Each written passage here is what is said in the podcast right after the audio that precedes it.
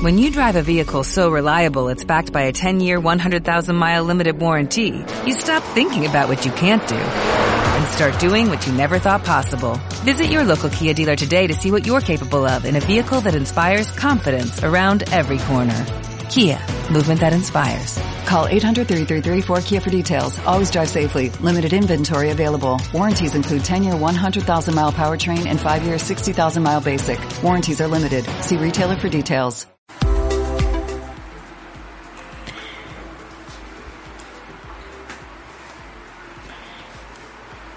Muy buenas tardes, mis queridos radioescuchas. Bienvenidos una vez más a nuestro programa G3 Radio Profundo Sentir del Pensamiento Humano.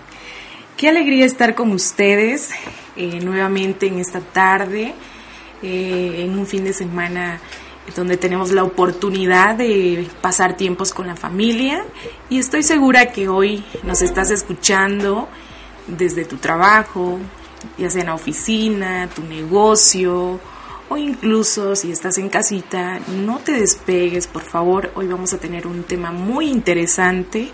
Y bueno, antes de continuar, déjenme presentarme. Eh, nuevamente aquí su amiga Adriana Guzmán. Y hoy nos acompaña Denise Delgado. Y por favor, haznos el gran honor de presentarte.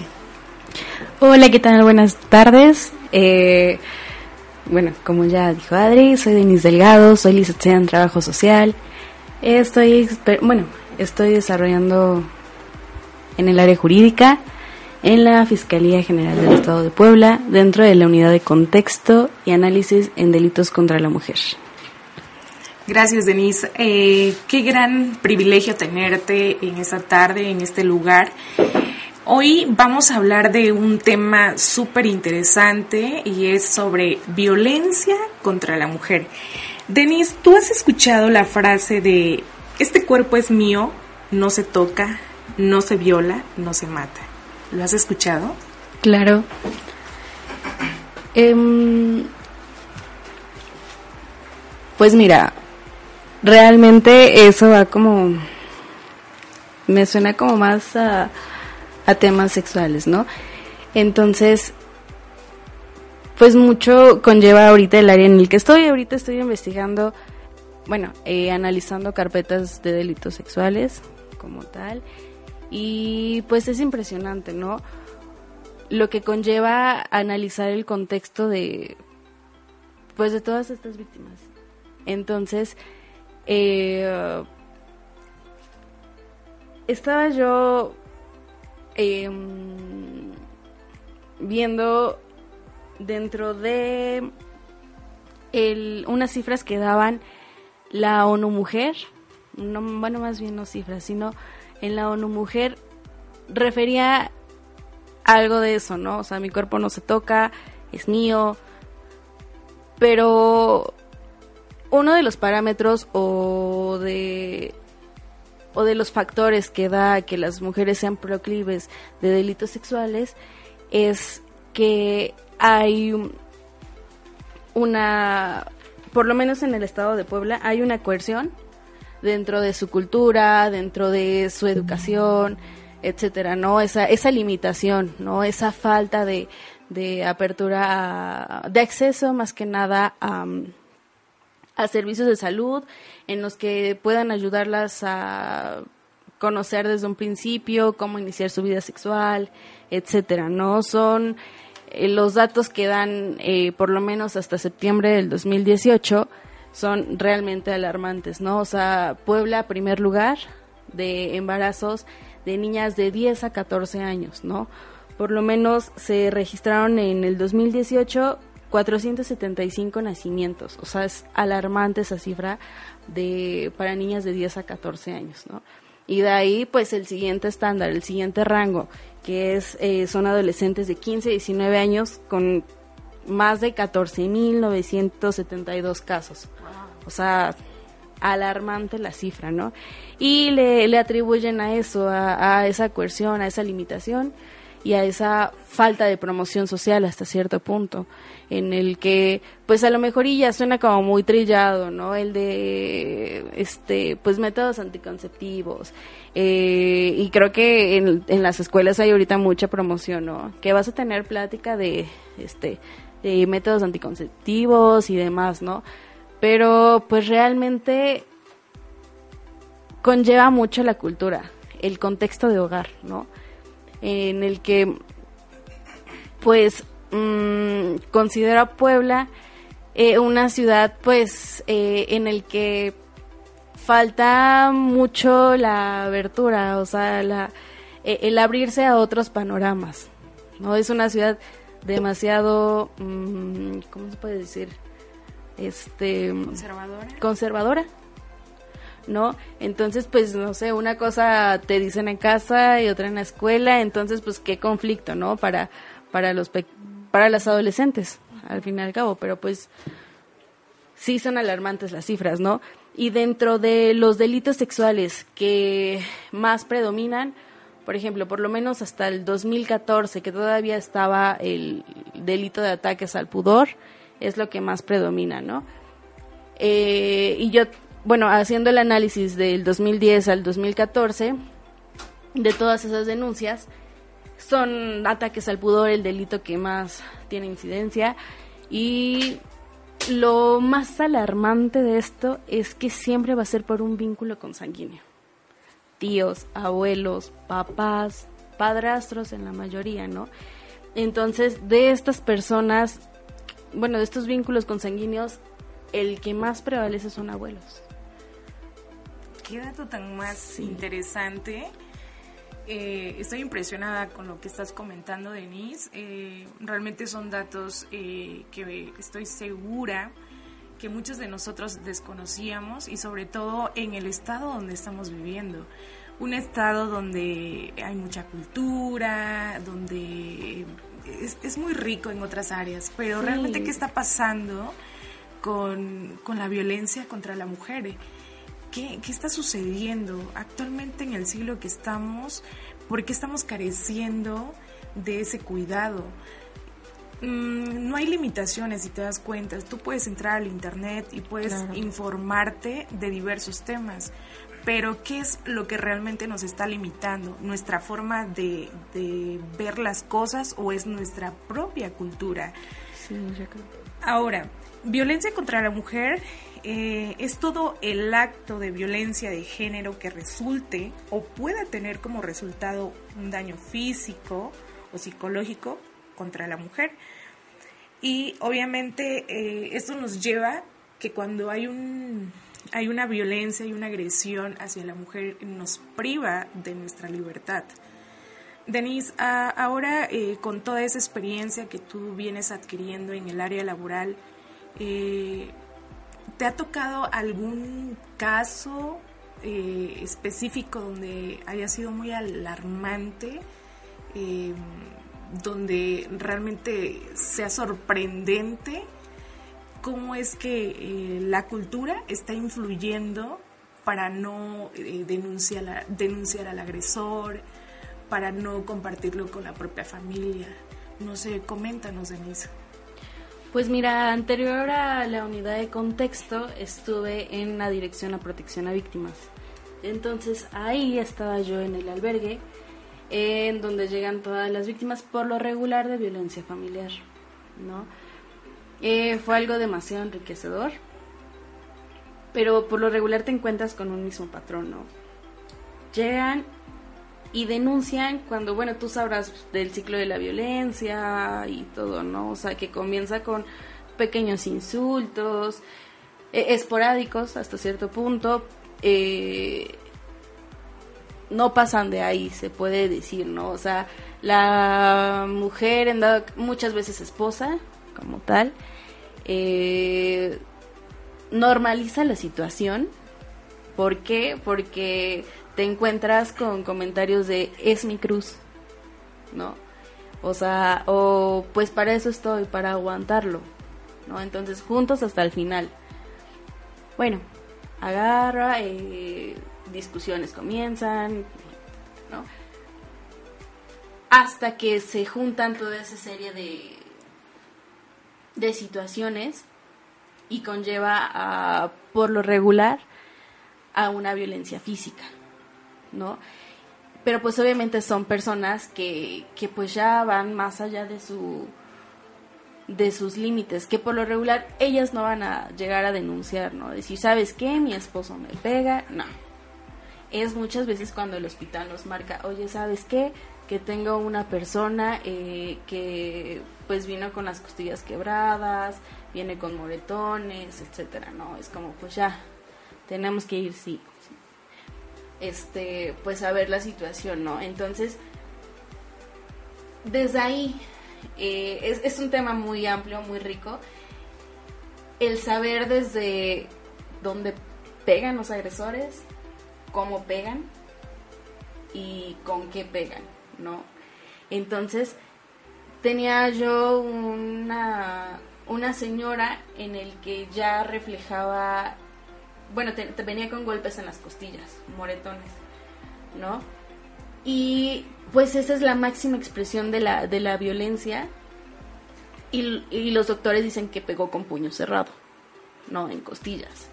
Entonces es este, pues el instinto de, del agresor de querer atentar contra su vida, pero sin que se enteren. Por eso pegan las costillas hasta que le lesionó y fracturó las costillas a la señora, ¿no?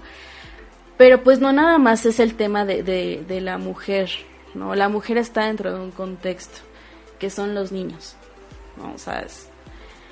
Y pues yo realmente en el albergue me enfoqué en ellos, ¿no? En que pues sí, o sea, la Ley General de Atención a Víctimas nos dice que nos enfoquemos, que deben haber medidas asistenciales, de reparación integral del daño y de protección, ¿no? Hacia la mujer en, este caso. Pero ¿y los niños?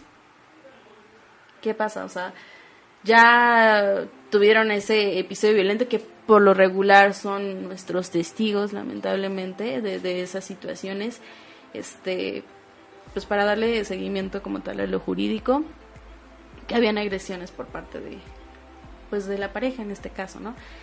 Entonces, este, los niños ya vivieron un hecho victimizante, ingrésalos al albergue, es doblemente victimizante, o sea, sácalos de su núcleo, ¿cómo? O sea, lejos de ayudarlos, creo que los perjudicas, ¿no? Entonces, eh, pues el albergue hicimos un proyecto eh, en el que tratamos de adaptar una, una zona con, en el que los niños se pudieran sentir identificados, ¿no? Con cierta membresía, eh, pues que no les generara de nuevo ese hecho victimizante. Entonces, al hacer un estudio de institución, del por qué eh, las personas, las señoras en este caso, ya no seguían con su proceso de, de denuncia, ¿no? O sea, dejaban la carpeta. De decir, a ver, o sea, no podemos obligar, obviamente. O sea, no, terminas la carpeta. Pues no. No. No terminan con el tema de, de su denuncia. Muchas veces es por los niños. No, es su papá. Una. Dos, este, pues como lo decía, es mi esposo. Entonces, pues, ¿cómo voy a, seguir y cómo voy a, a, meter a la cárcel a mi esposo? O sea, no. Y pues ya es un delito de oficio, o sea, se persigue. Ok. Entonces, este... Y la tercera era como esa inquietud de los niños, que no se tenía dónde dejar. O sea, las personas ingresaban al albergue, en el albergue se les daba eh, atención jurídica, psicológica, de trabajo social, con ellos trabajábamos un proyecto de vida, una reincorporación a la sociedad, etcétera, ¿no? A forma de que eh, salieran pues del domicilio, no, no estar como a, con el agresor en lo que pues tratábamos de acomodar su situación jurídica. Y este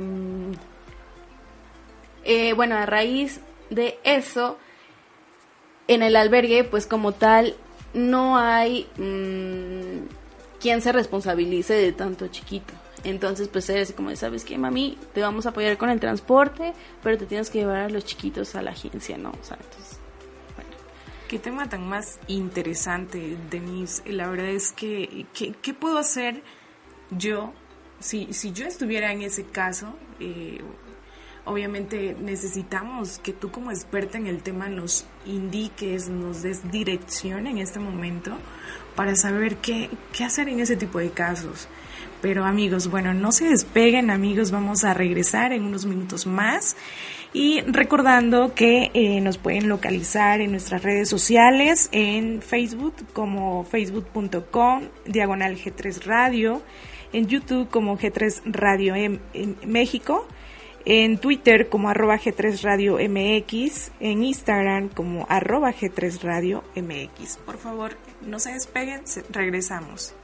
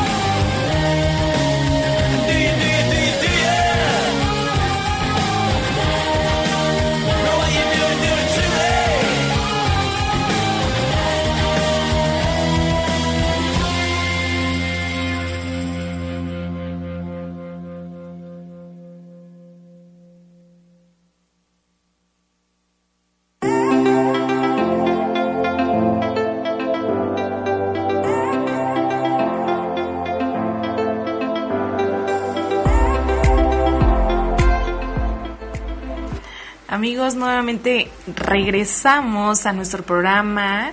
Hoy aquí en esta tarde, en este lugar, estamos con Denise. Eh, Denise ah, nos está compartiendo acerca del tema de violencia contra la mujer, un tema súper interesante y más en el estado de Puebla. Hay datos súper interesantes, datos alarmantes que desconocemos. Lo que tú comentabas, Denise, por ejemplo, donde eh, más agresión eh, física, psicológica se está recibiendo es dentro de la propia familia y nosotros no nos damos cuenta.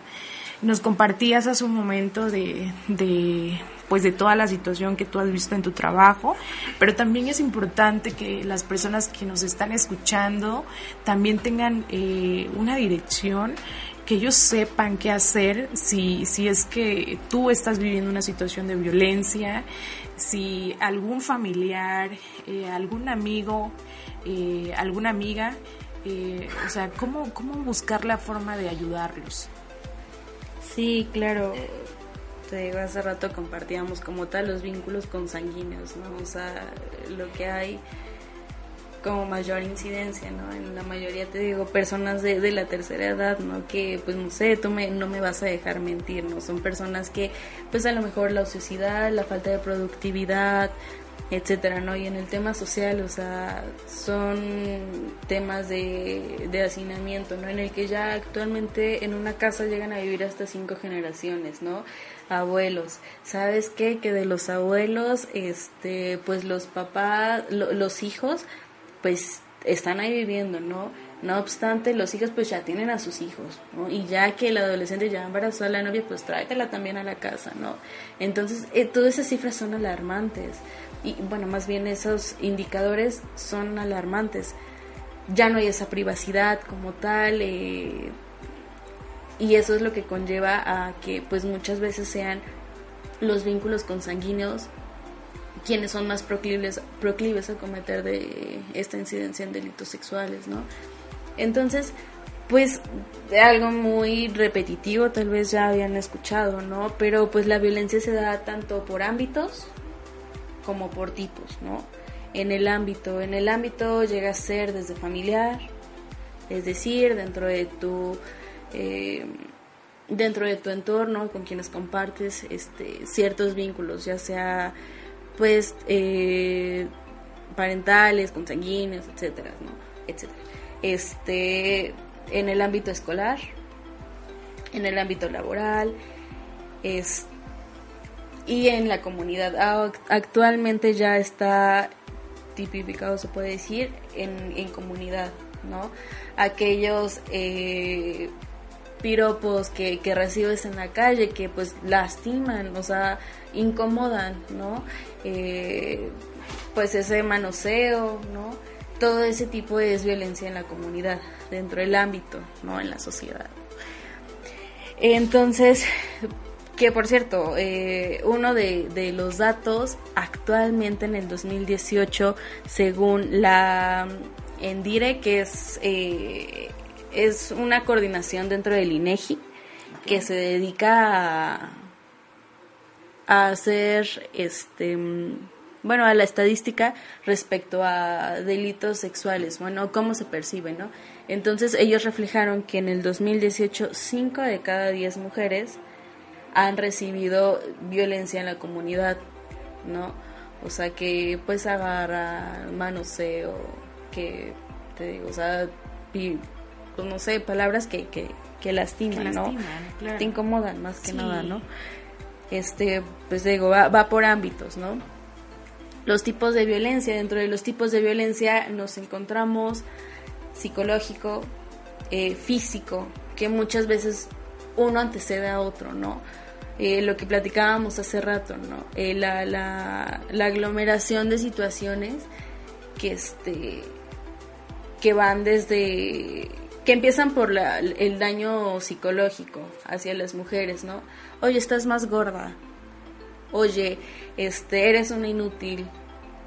¿Por qué no has hecho esto? Todo ese tipo de cosas, ¿no? Que, que, que al final y al cabo van a, van a resultar la mayoría de veces en una violencia física, se van a ver reflejado en eso, ¿no? Entonces, física pues es cualquier daño ¿no? Eh, propiamente físico. Este, pues hacia la mujer. Después eh, hay el tipo de violencia económica. El tipo de violencia económica es cuando este, atentas contra el bienestar o los ingresos, ¿no? Eh, no me, me, he topado muchas veces con casos de que, pues es que si trabajo, pero pues así como gano, se lo doy todo a mi esposo para que no piense que me voy de loca, para que no piense que me lo gasto en algo más, ¿no? Y ese esposo es de, ajá, ¿sabes qué? Que pues tanto te voy a dar para tus camiones y de aquí nomás, para que no te me vayas de loca y no tengas oportunidad de nada más, ¿no? Todo ese tipo es, es violencia económica. Que, como ya lo decíamos, conlleva a, o le antecede a otros, a los tipos de violencia, no a la psicológica. Pero ese tipo de violencia es la económica. Este, en el escolar, el tipo de violencia laboral, que conlleva pues a alguien de mayor rango hacia ti, el tipo de violencia sexual, que es eh, no, no a fuerza tiene que haber alguna penetración de por medio, eh, solamente es atentar contra, no solamente, más bien es atentar contra el cuerpo de una mujer con fines sexuales sin ese bueno sin sin haberlo consentimiento sin, sin consentimiento exacto no y mm, pues sí o sea todos los casos que, que habían llegado al albergue eh, pues te digo o sea llegan pues porque ya están en el hospital ¿no? son muy pocas personas una vez llegó una persona ¿no? En el que me acuerdo que eran como las 7 de la noche, estaba yo en la oficina y me dijo, ¿sabes qué? Me salí con mi monedero, le dije a mi esposo que iba a la tienda y estoy acá, ¿no?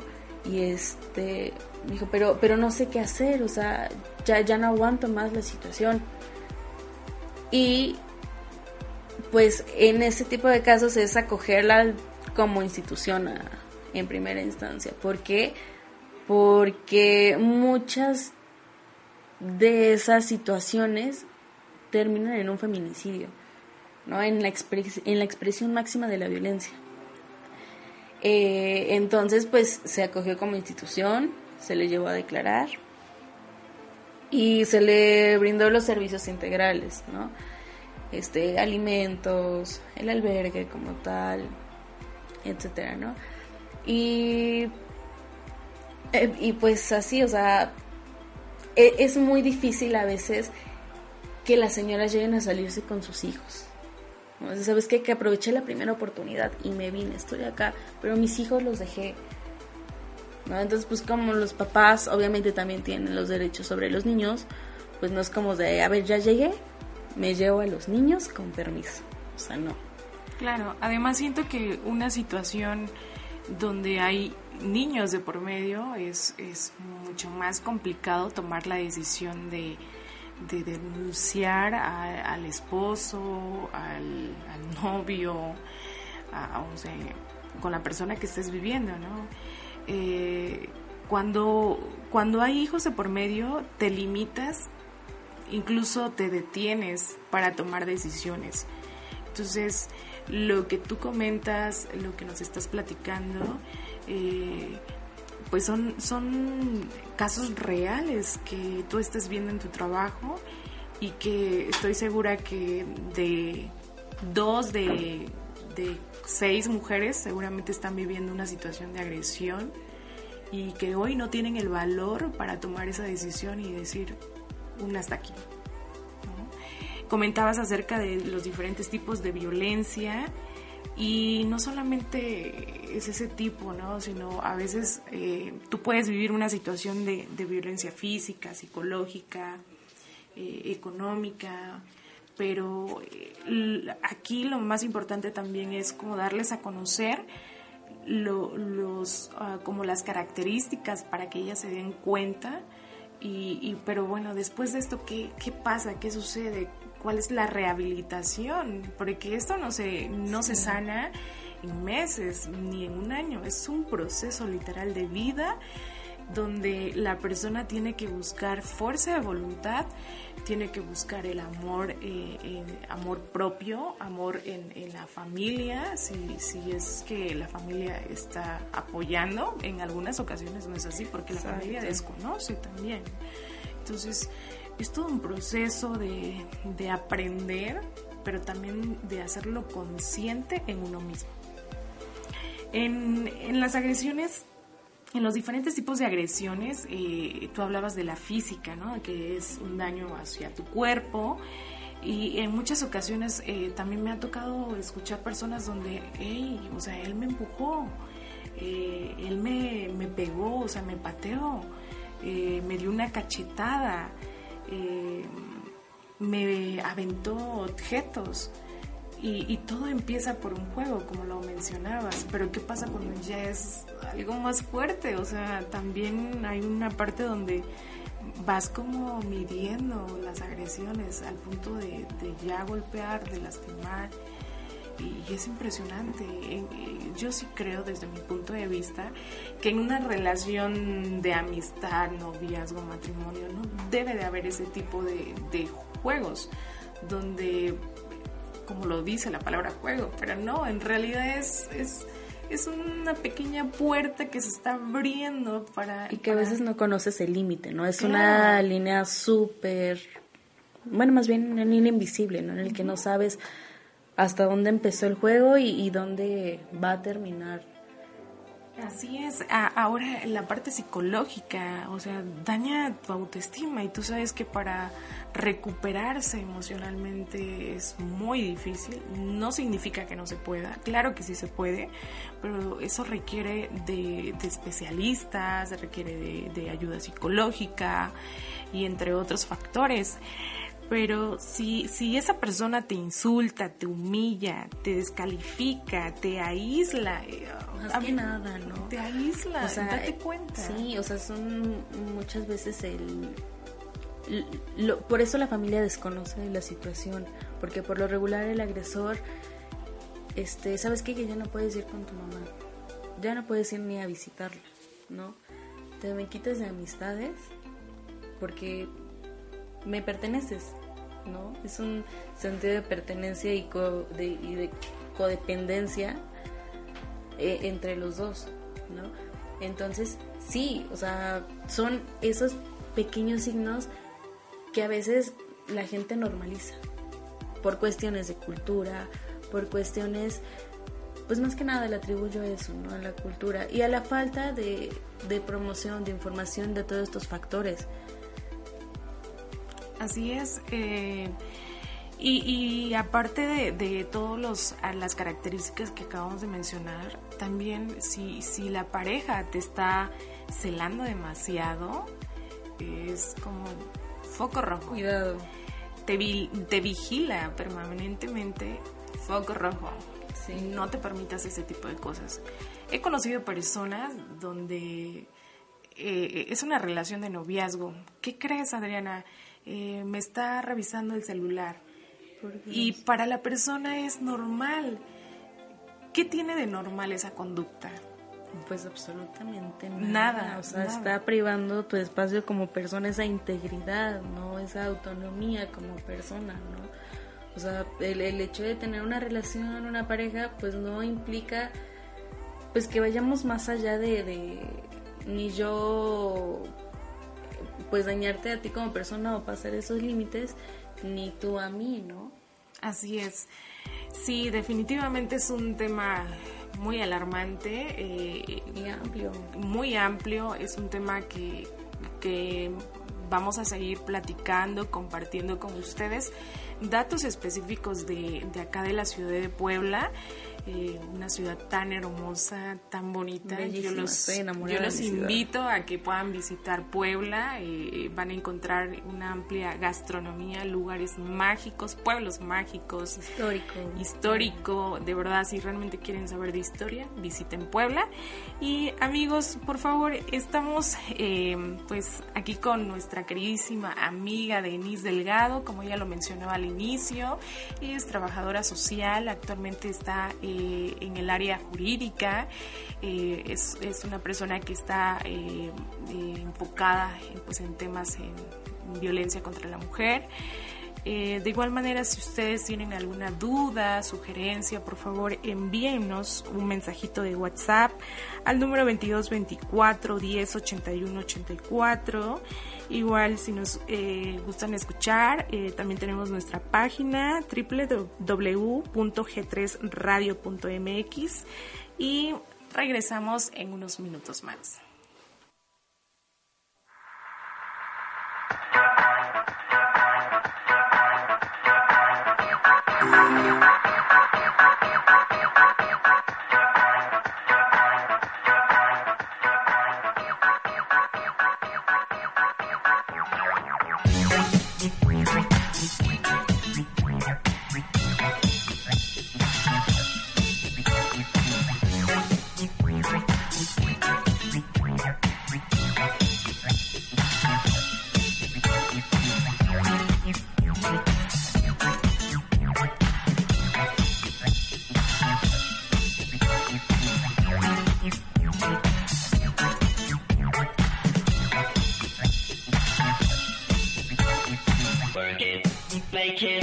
do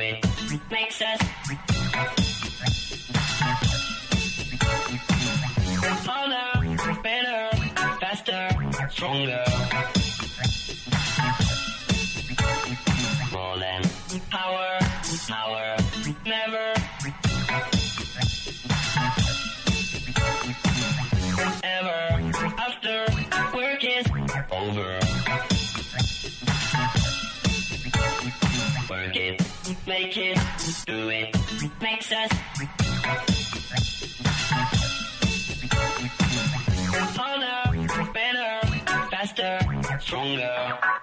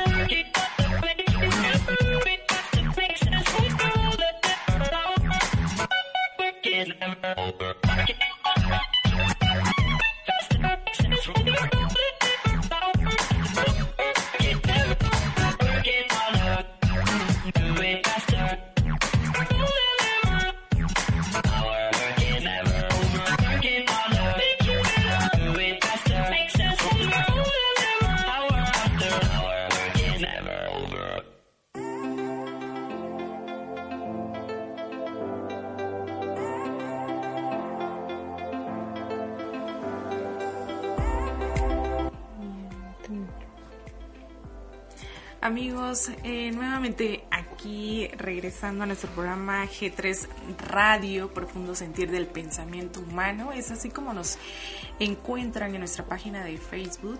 Eh, en esta tarde, eh, como lo mencionamos al inicio, eh, tenemos la fortuna de estar compartiendo un tema muy interesante con Denise Delgado.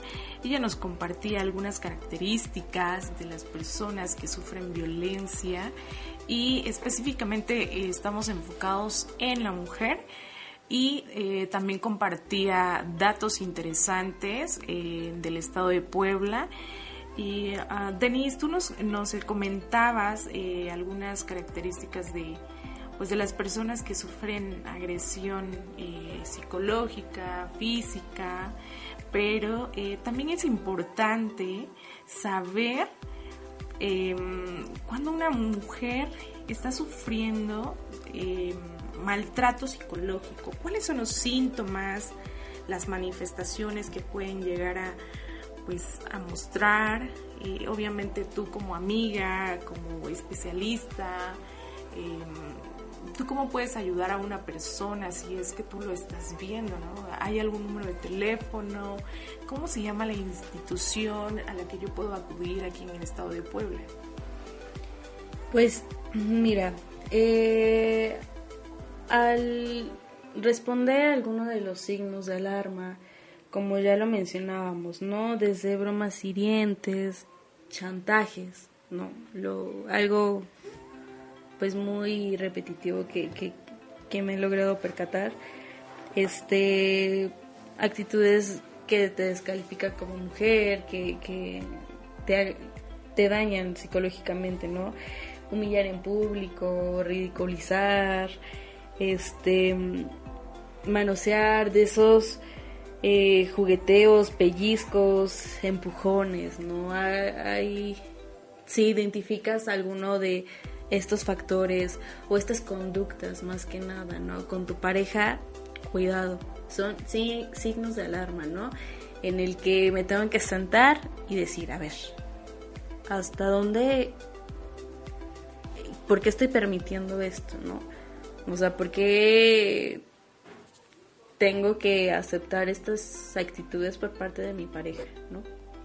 Entonces, pues sí, al responder a alguna de estas actitudes, eh, pues ahora con la alerta de violencia de género, una de las es de las políticas, se puede decir, es el, el daño perdón, la, la, atención integral hacia las mujeres, ¿no? Entonces, eh, aquí en Puebla tenemos como tal, como primera institución, este, que es ese vínculo entre la sociedad y pues el acceder a estos servicios, a estas, a estos derechos más que nada, está el Instituto Poblano de la Mujer. El Instituto Poblano de la Mujer cuenta con diferentes programas desde para rehabilitación y readaptación, ¿no? O sea, es un tema muy amplio. Los números son 309-0900. En, en el Instituto de la Mujer brindan desde ayuda psicológica, trabajo social, jurídico, ¿no? Y te, y te ayudan a readaptarte a la sociedad. Porque pues al denunciar, pues obviamente rompes con un contexto, con una rutina, ¿no? De decir, o sea, ¿sabes qué? Que desde llevar a los niños a la escuela, pues no los voy a poder llevar ahorita porque pues tal vez y, y voy a estar en un albergue en donde ahorita está mi integridad pues resguardada, ¿no? Entonces, digo, romper con esa rutina, el que no tengas como tal esa facilidad para comunicarte y demás, entonces, eh, te ahí te van a ofrecer todos esos servicios y eh, eh, estamos hablando de la readaptación. De la readaptación es desde ayudarte a, a buscar un trabajo, porque muchas, no muchas, más bien la mayoría de los casos eran, ¿sabes qué? Él me mantiene, soy dependiente económica. Lo denuncio y ¿qué hago? ¿Quién mantiene a los niños? ¿no? Entonces es un problema, tú no vas a dejar mentir, ¿no? De autoestima, claro, cañón, ¿no? de decir, no tengo autonomía, no tengo esa seguridad como para salir adelante, requiere de una figura masculina para sobrevivir, sea el precio que sea, ¿no? Entonces e, es muy padre, ¿no? En, en esa institución te enseñan desde pues talleres para para hacer tus propios este objetos y demás, muy padre, ¿no? Jabones, bisutería, bisutería, o sea, desde conservas, muy padre, ¿no? Esa es una de las instituciones. De ahí tenemos al Centro de Justicia para Mujeres. El Centro de Justicia para Mujeres pertenece a la Fiscalía, entonces ofrece los mismos servicios, ¿no? Ahí eh, está ubicado en la 17 Poniente 1701, barrio de Santiago. También ahí encontramos a la Dirección de Protección a Víctimas, ¿no? Ellos tienen la facilidad de ayudarte con iniciar con ese proceso, ¿no? Con esa denuncia, que no sea un hecho tan victimizante, ¿no? Porque muchas personas se quejan, ¿no? Sabes que pues no por este por el tiempo, ¿no? Por la espera, por lo que implica. Entonces, te ayudan a facilitarte eso y no no que caigas en la revictimización de decir, o sea, vienes de un hecho pues que ya te lastimaron, que vienes ahorita muy susceptible, pues no te va a llevar a denunciar y que estés ahí las horas esperando, no, te brindan esa facilidad, ¿no? Entonces, pues la Dirección de Protección a Víctimas y el Centro de Justicia para Mujeres trabajan de la mano. Los dos cuentan con albergues, ¿no? En los dos te brindan los servicios que están señalados en la Ley General de Protección a Víctimas, ¿no? Te, que es asesoría jurídica, no asesoría jurídica, también eh, te brindan como tal a, tu abogado que lleve tu caso, ¿no? O sea, asesoría jurídica hay que diferenciar que solamente es como plantear tu caso y, te voy a decir las opciones. Eso, ¿no? Pero aparte se te da un abogado, se, se, se le asigna tu caso a un abogado que conlleve, que, que lleve esa carpeta, ¿no? Eh, de ahí atención psicológica, esa atención psicológica que se da, eh, no me vas a dejar mentir, creo que es de emergencia la atención en cuanto ingresan las víctimas. Em, después pasas al área de trabajo social, en el que en mi área eh, hacemos un estudio socioeconómico, ¿no? En el que identificamos las necesidades, las carencias, los vínculos, ¿no? Más que nada a mí me interesa identificar las redes de apoyo con las que cuenta la víctima. Entonces, pues muchas veces no hay redes de apoyo por lo mismo que las aislaban, que cero contacto. Claro, de una de las características que mencionábamos al inicio, si tu pareja te está aislando, te está limitando, incluso te dice que no debes de tener contacto con la familia, foco rojo. Cuidado. cuidado, alerta, no dejes, no permitas. Eh, y también eh, pienso mucho en si esa persona está sufriendo agresión física, psicológica o el tipo de agresión, cualquier tipo de agresión que esté viviendo en ese momento, también habla de, una persona que en su niñez no tuvo una formación eh, mm, como una como una formación psicológica, una formación eh, estable psicológicamente hablando, ¿no? Eh, carece de muchas cosas y es por eso que es, es una víctima o es una persona que es ah, fácil de moldear, fácil de, persuadirla. ¿Por qué? Porque no hay una base también eh, de autoestima estable. Entonces son muchas cosas que, que, la persona también tiene que identificar y al inicio también comentábamos acerca de los... Eh, pues algunas características, rasgos que las personas muestran cuando hay un maltrato psicológico, ¿no? Hablábamos de dolores de espalda, articulaciones, irritabilidad, eh, insomnio, fatiga, tristeza. Es algo que, reflejan en su mirada, en su mirada, en su comportamiento, en su forma de hablar. Es, una de las características que es muy fácil de darnos cuenta porque la persona es, un, es una tristeza que es visible en los ojos. un ánimo deprimido y ganas de, de, llorar sin motivo aparente, constantemente. O sea, tú puedes hablar con una persona y de momento llora. Llora, sí. llanto incontrolable. Es más, o sea, teníamos ese patrón eh, habíamos identificado ese patrón de personas, ¿no? Tanto que tuvimos que adaptar la oficina a cerrarla completamente. No decir, ¿sabes qué? Que entra víctima y cerramos la puerta. Porque, o sea, a veces dices, no, no entiendo el por qué. Pero hablan súper querido, súper querido, ¿no? Y es como, a ver, ¿no? Y, y pues además que se ponen les gana totalmente la melancolía, la tristeza, o sea, son un sinfín de, de sentimientos encontrados en el momento. Claro, ahora también eh, ese tipo de personas muestran angustia, ansiedad. Obviamente son personas que pueden convertirse en obsesivos compulsivos, controladores, ¿no? Obviamente no directamente con el agresor, pero sí con sus pertenencias. Incluso los propios hijos pueden llegar a sufrir pues efectos secundarios ahí con, la conducta. Ahora, eh, la actitud que estas personas tienen es una sensación de vergüenza, sentimiento de culpa, que es algo peculiar que el agresor trabaja en la persona. Eh, obviamente el temor, un temor visible, un temor que, que, puede contagiar, ¿no? Porque es también como, como la tristeza, que es algo que no puedes ocultar.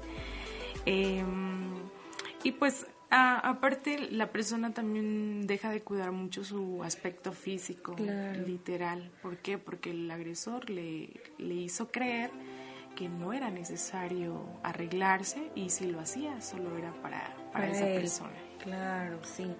Exclusividad a todo lo que da, ¿no? Así es. Ahora, eh, amigos, eh, amigas, si nos escuchas en este momento, eh, también es importante que te hagas este tipo de preguntas.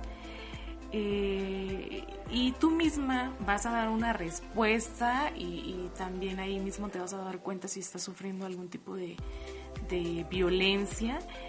Si tú le tienes miedo a tu pareja, es momento de poner una pausa y analizar por qué tu pareja te está generando ese sentimiento de, miedo. ¿Prefieres no hablar de ciertas cosas con él para que no se enoje? También. No, no tienes por qué ocultar, no tienes por qué preocuparte si la persona se, se enoja, porque se supone que es una relación, tiene que en comunicación, confianza, pero ¿qué pasa cuando empiezas a ocultar? Empiezas a vivir para agradar a la persona. Ahora, si, te humilla delante de sus amigos o, incluso eh, pues que no sea familia, entonces igual hay, hay mucho que, verificar ahí. Te quiere, te quiere hacer como menos, también es, es un tema que tienes que analizar. ¿Por qué? ¿De dónde está surgiendo eso? ¿Qué, te, lo está llevando a que él te trate de esa manera? No respeta tu intimidad, también es, otro punto. O sea, es independiente de que sea tu pareja, pero si no respeta tu intimidad, tu privacidad, también es, es algo importante que tienes que verificar. Y eh, si esa persona también te es infiel, obviamente es, un, es una ruptura, es, es algo que se rompe ahí eh, la confianza, y, si aún así esa persona lo sigue haciendo y, le cuesta aceptar, es, es, es, muy evidente que esa persona no, no le importa tu estabilidad. Pero aquí no es la importancia que puedas ah, tener hacia la persona que te está agrediendo, sino la importancia, lo importante eres tú, lo importante es lo que tú estás haciendo, lo que tú eh, vas, a, vas a tomar como, como decisiones para cuidarte, para protegerte, porque si eres... porque si eres mamá y tienes hijos, obviamente tus, esas personas, esos pequeños están viendo un gran ejemplo lo cual es muy probable que se repita el patrón. Así es, más que nada ese era uno de los factores que nos preocupaban, ¿no? El después de que ingresaban las víctimas. Ajá, mi chiquito, ¿y ahora qué? ¿No? Entonces se hizo un proyecto junto con mi amigo, este, en el que digo, se adaptó un espacio para los niños, ¿no? Pero no nada más era como tal el espacio físico, sino que ahora se les está dando un tratamiento psicológico, ¿no? Una este e, eso. Se le está llevando un expediente de psicología y que además se les están, se les están dando actividades psicosociales, ¿no? Como para empezar a romper esos patrones de conducta, esas eh, situaciones que veía normal, ¿no? En el que, pues no sé, llegas a ver desde un juego de niños eh, en el que, pues entre los niños que interactúan, ¿no? Vamos a jugar a la mamá y al papá, ok la niña automáticamente se va a la cocina y el papá se sale de, del... Bueno, lo nombramos Mima, mejores infantes, mejores adultos. Este, se salía de, como tal, de, del espacio y decía que se iba a trabajar y regresaba al segundo, ¿no? Así como de, está bien implantado tu rol, ¿no, chiquito? Entonces, son actividades también que se les da talleres de psicosociales, para también a ellos adaptarlos y romper con esos patrones, con esos géneros. Y sí, bueno, es, digo, es un tema muy amplio y a lo mejor ya después compartiremos el tema de los chiquitos, ¿no? Claro, sí, claro, Denise. La verdad es que te agradezco mucho por eh, acompañarnos a, nuestro programa. La verdad es que viene a sumar muchísimo y sobre todo es un tema que debemos de conocer, que sí escuchamos en redes sociales, sí escuchamos en televisión, pero realmente necesitamos informarnos, eh, necesitamos que alguien nos guíe. Em, durante el programa eh, se mencionaron algunos números de teléfonos al cual eh, pueden acudir si es que conocen a alguna persona que está viviendo alguna situación. Por favor, no la dejen sola. Ellos necesitan muchísima ayuda. Bueno amigos, pues ah, fue un gusto, pues un enorme placer estar con ustedes en este programa. nuevamente reitero, mi nombre es Adriana Guzmán y deseo eh, pues que muy pronto nos estemos viendo eh, pues aquí eh, en, en, G3 Radio Profundo Sentir del Pensamiento Humano. Denise, nuevamente muchísimas gracias. Gracias a ti Adri por esta invitación, muy enriquecedor, parte psicológica la mía, ¿no? Entonces les repito los números, es el número del Centro de Protección a Víctimas 240 85 88 del Instituto Poblano de la Mujer 3090900. Basta con una llamada si hay alguno de estos factores o alguno de estos síntomas. Ok, muchas gracias Denise. Nos vemos pronto amigos.